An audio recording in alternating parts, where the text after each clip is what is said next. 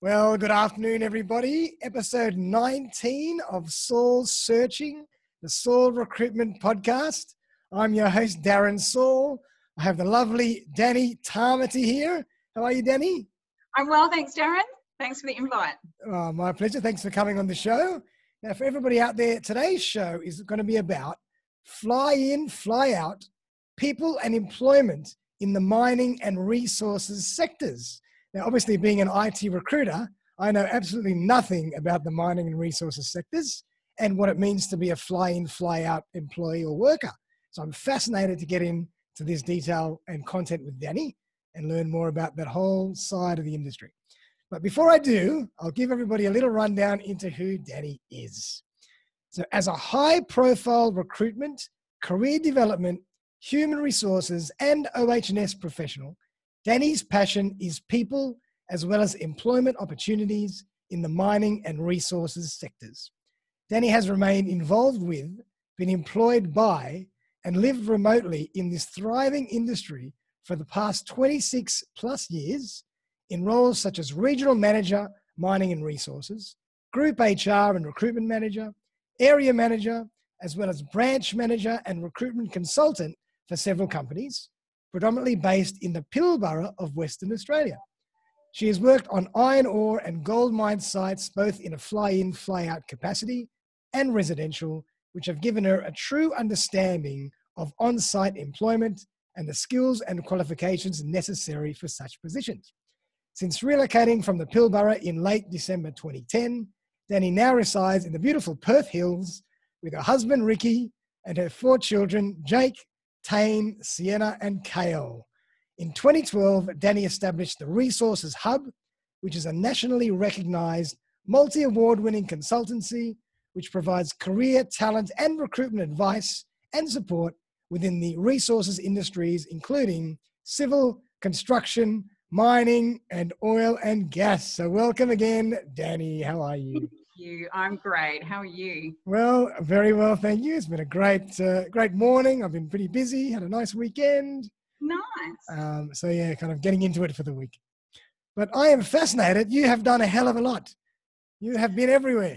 Yes, but mind you, I have been doing a hell of a lot in a what I now see as a lengthy time frame. So, yeah. um, I suppose to give you a bit of background, I started in the mining and resources sector when I was 21. I worked um, fly in, fly out. So I was 13 weeks away, three weeks home was my roster. And I flew to a tiny, tiny little satellite mine, really. It wasn't much there. Yep. Underground mine site in the Pilbara, um, just out of Port Hedland. So it was a, a flight to Port Hedland and then a three hour drive to site. So that was my introduction to the industry and I haven't looked back. Love it. And now just tell us a bit more about Pilbara region because I don't know much about it. Oh, look, it's once you live and once you work in that region, it's certainly, you know, red dust gets in your veins, that's for sure. So I really do miss it. And I get a bit jealous when my husband gets to fly away every two weeks and you Oh, know, wow. get up there and for work. So um, I was really looking forward to going back to Paraburdoo actually in November, but unfortunately, timelining and COVID, uh, that's now been postponed until mid next year, which isn't so bad because it would be about sort of, you know, 45 to 50 degree heat. Wow. oh boy. I'm kind of looking forward to June when it would be sort of 28 Wow. to 32. So yeah. How how long to drive from Perth to Pilbara? Uh, so when we lived in Pannawonica, it was around about a 14-hour drive, and when we Ooh. moved to Paraburdoo, that's further inland, so that was about a 16-hour straight through Wow. So it's really in the desert. remote. Yeah, yeah. really remote. Fantastic. So obviously you've done lots of stuff in that working in that industry, and then you've kind of moved and started off your own business. Yeah. Tell us a bit about some of the highlights in that time. I'd love to kind of get into the mindset of working as a fly-in, fly-out employee, the mining and resources sectors. Yeah, so some of the I- highlight? Yeah, sure. So I started life as a FIFO worker, and then I moved residential actually. So I lived residentially in the Pilbara for 14 years, which is Wow. where he and I had um, our little bambinos, which aren't little Ah. anymore. um, and then I, we, yeah, as you said, we relocated back to Perth. So I was really fortunate. I had a role with Drake International back in the day Yep. when we were living in Pannawonica, and I was um, a temp with them. And then they sort of needed a recruitment consultant in town, and they said, look, you know, we know that Jake's only six months old, so he's 21 now. Um, we know he's six months old. We know that you still want to work up on site. Um, will you become a recruiter for us? And we'll have the branch in Karratha, which was two hours away, to support you. So that's how I got involved in recruitment. Yeah. Um, and then, yeah, back in 2010, we relocated to Perth, and hubby got a FIFO job. So we'd never, as a family, been a FIFO family before. Yeah. Um, he actually worked in the city for about 18 months before he took a a role with BHP. So he was with Rio for a long time. And now he works on an eight and six roster. He did do a two and two during COVID, which was interesting because wow. he'd yeah. never done that sort of roster before.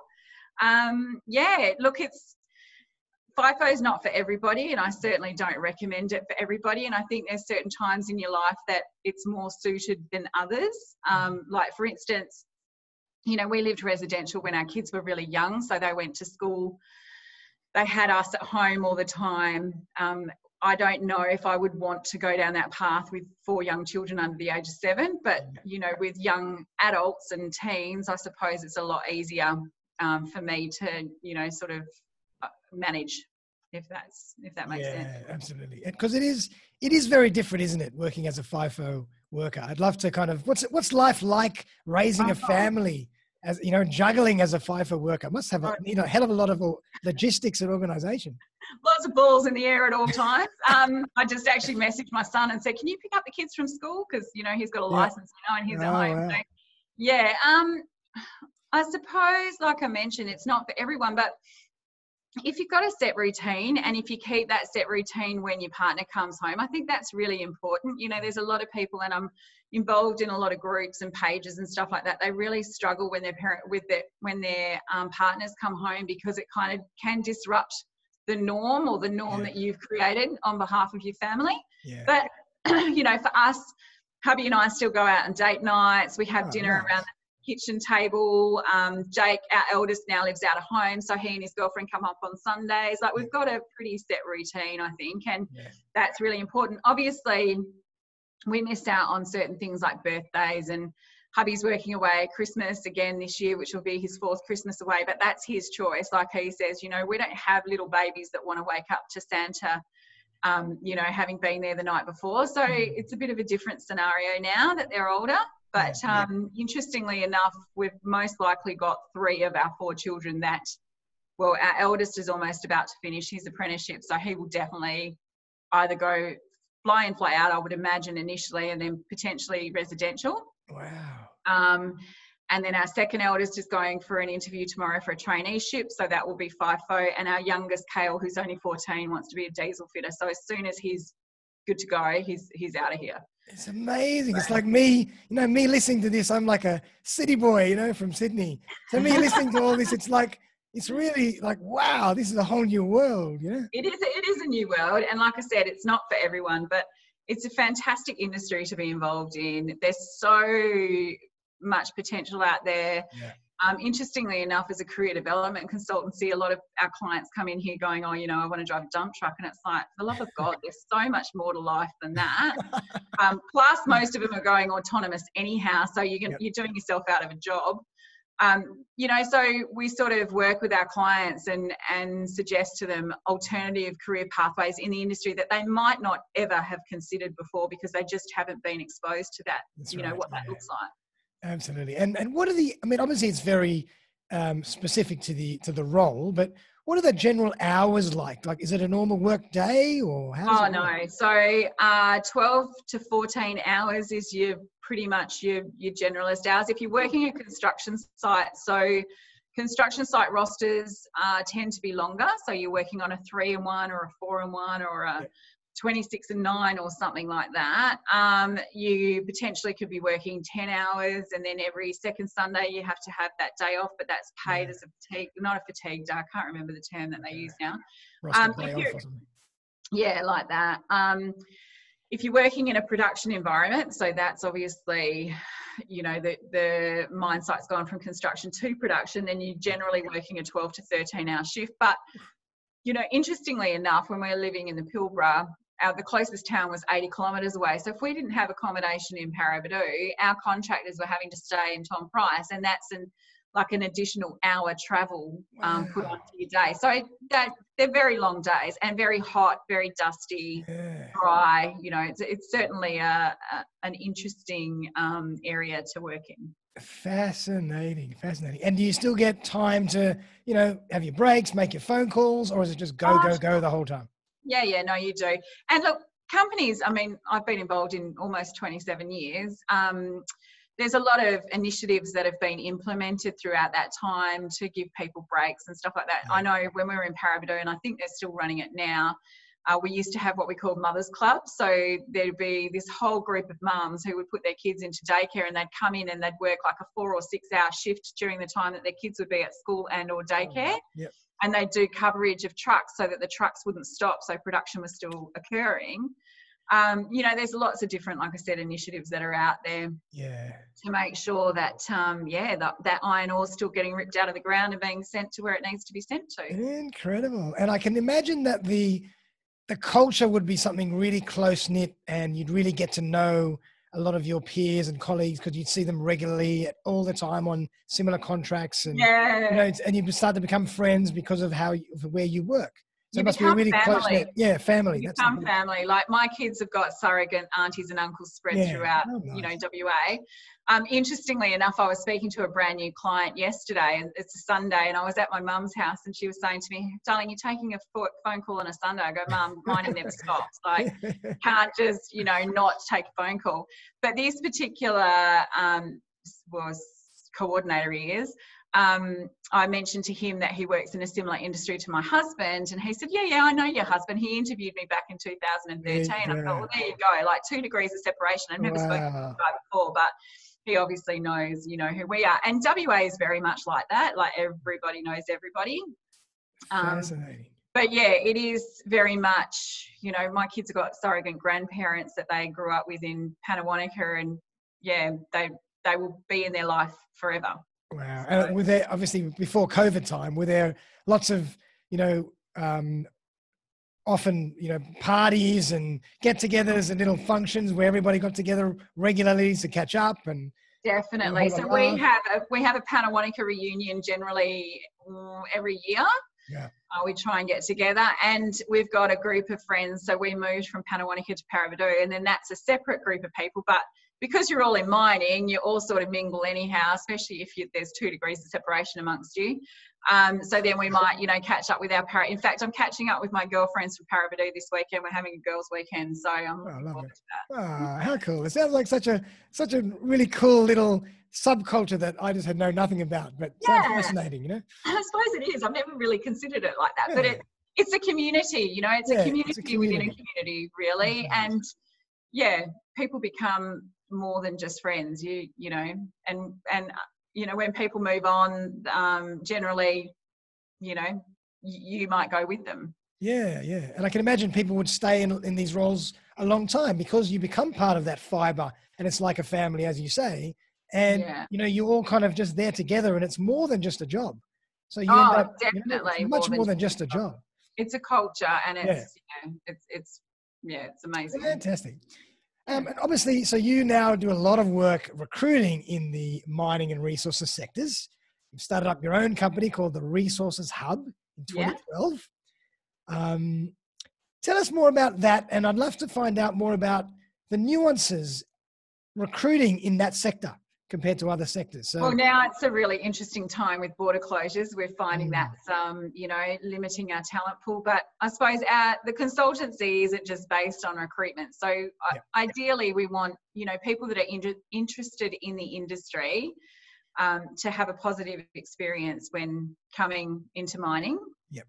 Um, and having the support structure there, I think, is really important because there are a lot of, like you said, nuances to the industry, support around families and partners and people that are away. You know, often mining companies and contract service companies in this industry have um, primarily worked with the employees and not necessarily with the families and it's yeah. us that are left behind for those you know i mean i'm i'm on some pages at the moment and there's some women that haven't seen their husband since march because they've been away.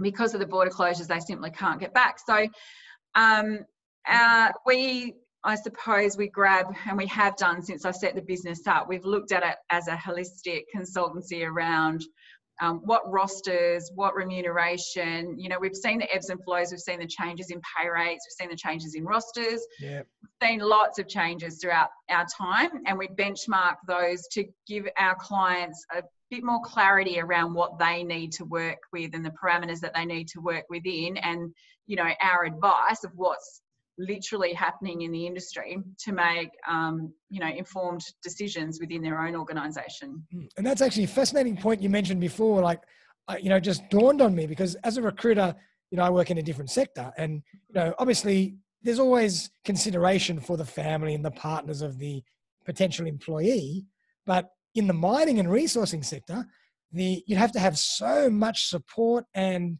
um, information to help them that employee make a decision because he or she is not just making a decision for himself or herself no. it's making that he or she is making that decision for the whole family. family. decision well interestingly enough when Harvey got tapped on the shoulder and you know suggested to move across to BHP and he'd been with Rio for 14 years mm. we sat down with the kids and Jake would have been nine, Tane would have been seven, Sienna would have been six, and Carl would have been four. Yeah. And we actually had a family discussion. Look, Dad will start to go fly in, fly out if you're all in agreement with this. And you know, we need to, you to understand that we're not um, we're not going back to the Pilbara. We're not going back home, as they used to say. Yep, yep. I mean, they're so used to their Perth lifestyle now. Anyhow, I can't imagine that they, unless they take it upon themselves, like I said, our eldest might do. Yeah. But um, yeah, there there is a lot to consider. It's not the money. It's not just the roster. It's it's the whole kit and caboodle. the lifestyle, the whole lifestyle. Yeah, and that's where I think there's some amazing companies out there that get it, um, you know, that get it and get it, do it really well. And there's some others that really need to, I suppose, have what I've found is that they need to have a third party such as us come in yep. and look at what their current scenario is because a lot of the time employees and candidates will talk to us candidly more so than they will to their own employer Definitely. because there is no need for them not to you yeah. know we're we're removed yeah, so yeah. therefore you know they're sort of opening up to us and and really telling us detailed data driven information that is essential for employees uh, sorry for employers moving forward. Yeah and when you go back so you obviously work almost like an hr consultant by proxy to the hr department. And when you go back and consult with them, do they take on board generally what you're saying?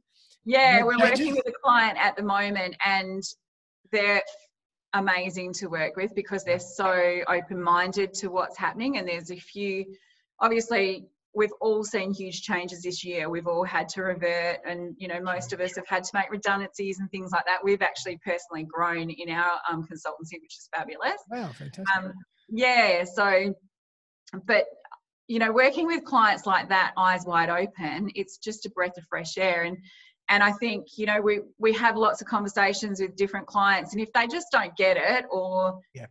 they haven't quite understood the message, it's not worth us pursuing because you know they're just going to do what they've always done and they're going to have the same results and and let's face it darren you know recruitment has changed so dramatically oh it's constantly changing 20 plus years that I've been involved in it. So um, yeah, I think you know people need to be a little bit more flexible and definitely and open and open to change. Really. Well, I mean, I've been in it 20 over 20 years now, and my God, when I first started in recruitment, we used to we have one fax in the middle of the room, and we all used to take turns faxing that resume to a client, or we'd get the courier to come and do it, and we'd walk it.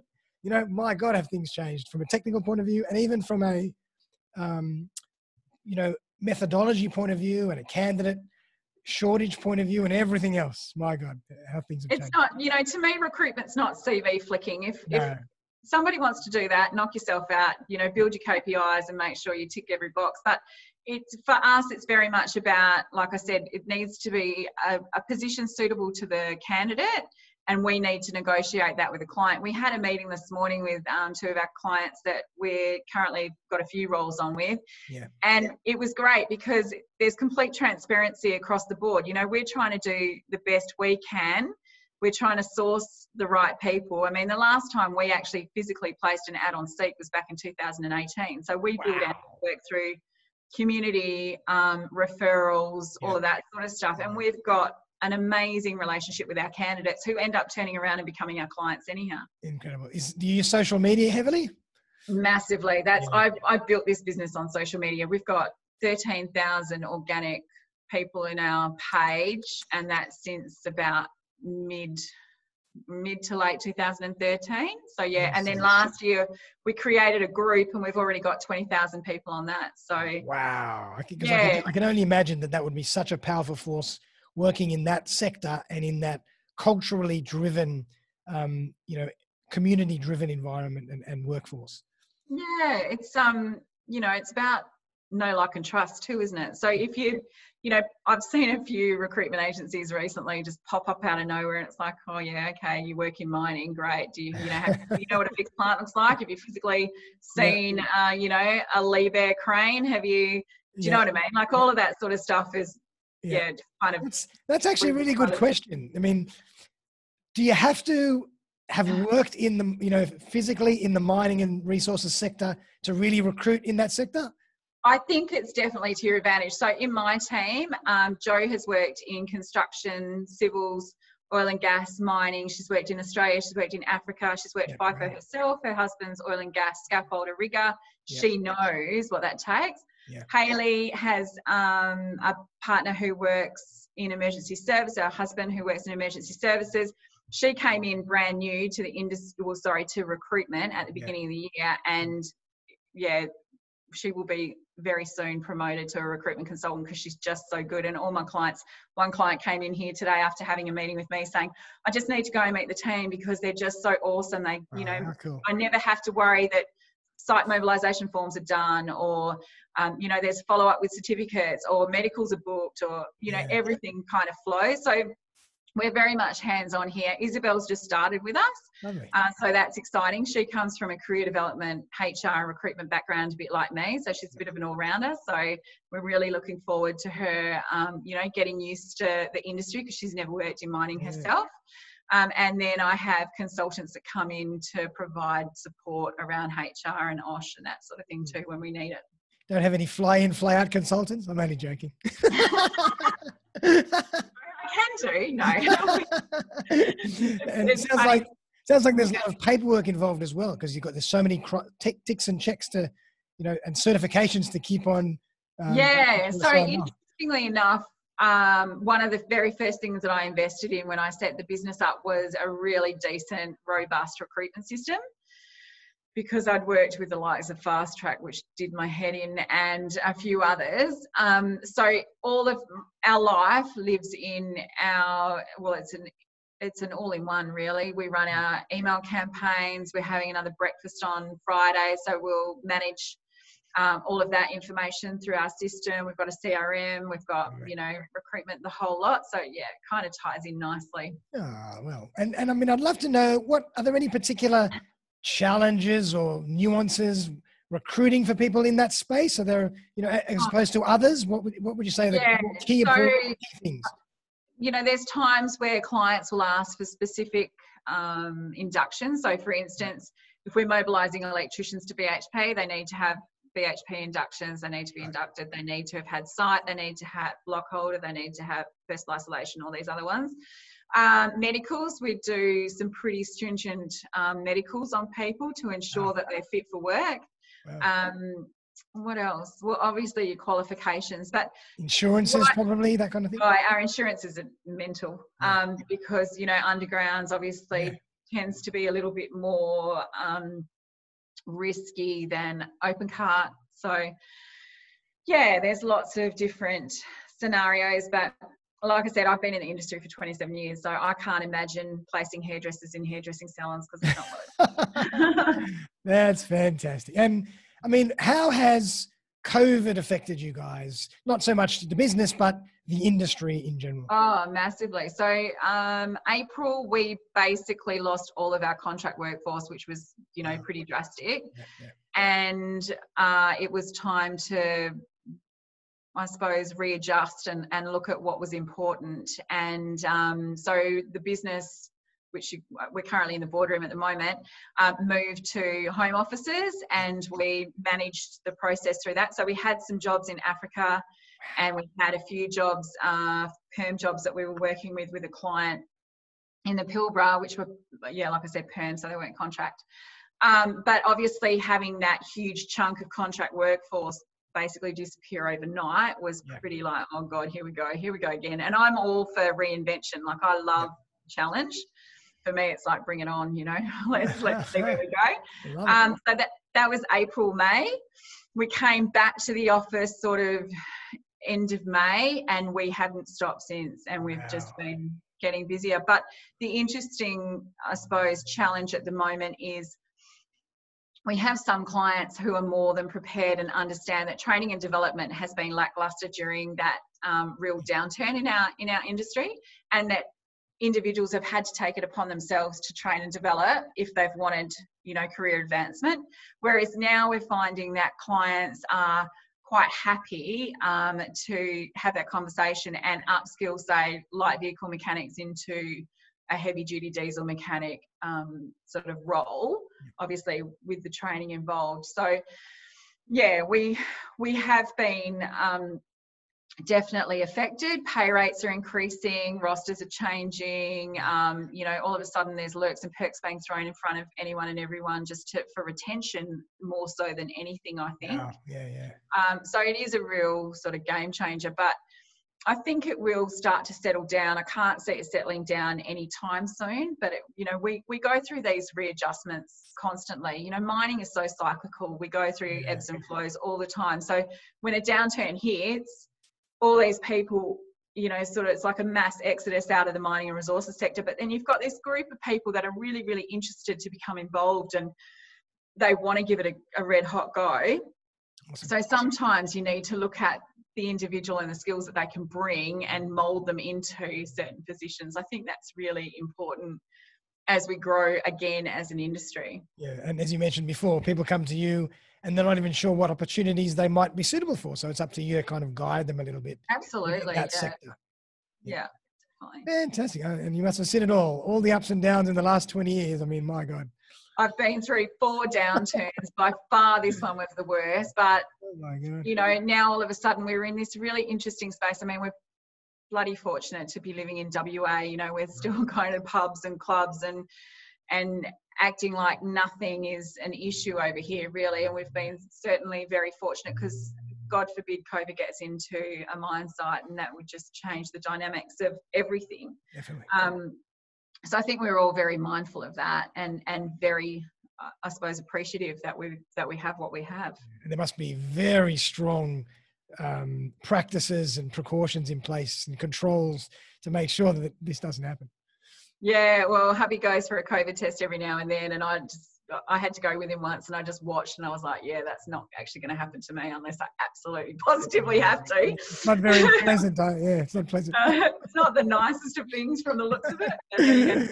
oh wow, Danny, fantastic! And I mean, I'd love to just tell us tell us a bit more about the resources hub, and you know, if there's any, and how we can actually find you. And sure. it sounds like you work globally as well. Is that right? Yeah, we do, which oh, um, is exciting. I've I've placed people overseas previously in you know in my in my previous life, but it was really exciting to get picked up by um, actually an old friend who was a neighbour in Pannawonica all those years ago, and um, yeah, said to us, look, we need these people, and can you find them? And it was a really hard gig, I must admit, it wasn't easy, but we um, yeah, so we took that under our belt, but.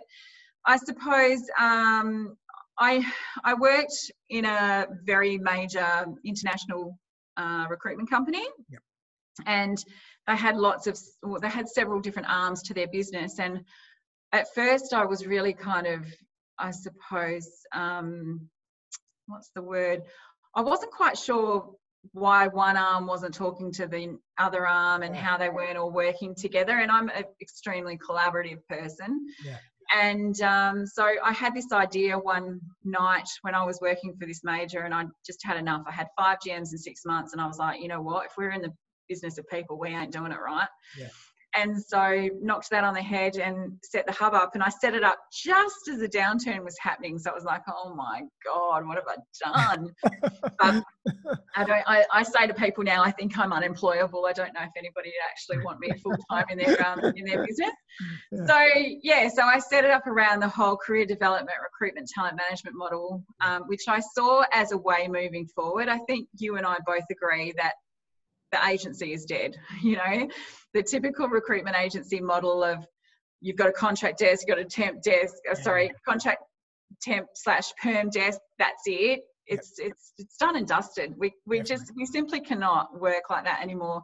So over the years, I've created um, some reports, some really interesting data-driven reports around, like I said, rosters, remunerations. I started to see a bit of a spike in 2018 of um, the information that was being fed to us via candidates and pay rates were starting to shift and that sort of thing. So, you know, as I mentioned to you before, being that consultative um, person in the industry who also has physically lived and worked in the industry too, I think is a really good point of difference. So we try and help our candidates and our clients as best we can, you know, um, all the time. We're, we're open, we're transparent, and we're at the end of a, of a phone call. Awesome, awesome. And what's the best way to contact you? Just your website?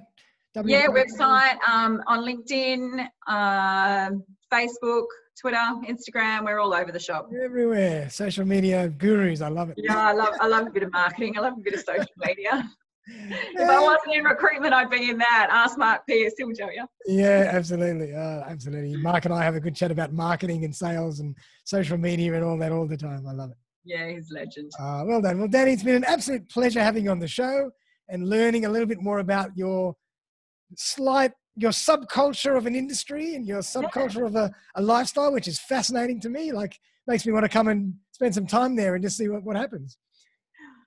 Yeah, well, you know, do yourself a favour when the borders open, come and have a visit. Yeah, come and check it out. Amazing. I'm off to Kalgoorlie for Diggers and Dealers in a few weeks, and I'm really looking forward to that. So that's, that's a whole nother, um, you know, a whole nother subculture in itself. That's more underground than it is um, open cut. So different type of mining, different type of commodities. So it's yeah, it's like a Got to be across it. Absolutely, but been an absolute pleasure. And I always like to ask my guests at the end of the show anything that you want to leave us in terms of any messages for the uh, recruitment industry, messages for the mining and resources sector? Anything that comes to mind? Oh, look, as a recruiter, just, I suppose, um, be authentic, be yourself. Don't try and, you know, to me, KPIs are gone and dead and dusted. um, I think it's all about personable relationships will make you an amazing recruiter. Um, and in the mining and resources sector, if you've always had a keen interest or you want to transition from a different industry, reach out to people who can assist you with that because there are so many opportunities and we're getting to the stage where you know we need talent and we need talent now. And like i said before companies are, are recognizing that that slight shift. You know if somebody's got 70% um, of skills that would be suitable to a role in mining, I'm pretty certain if they don't jump on them, somebody else is going to fairly soon. Uh, I can imagine it. Like it sounds like it's quite candidate short, like in most other sectors as well. Yeah, definitely. Yeah, seems to be the story of our lives lately. I know, right? But we wouldn't have it any other way, would we, Darren? It'd be too, too easy otherwise. It'd be too easy. exactly. Uh, well, thank you so much, Danny. Absolute pleasure. All the audience out there, I hope you learnt something, and I hope Danny's. Uh, you know, giving you some great insight into the industry. And if you're looking to recruit in that industry, please contact Danny from the Resources Hub and her team. Yeah. And, uh, have, everybody have a fantastic day, and we'll see you very soon for another episode. And uh, bye for now. Thanks again, Danny. Thanks, Darren.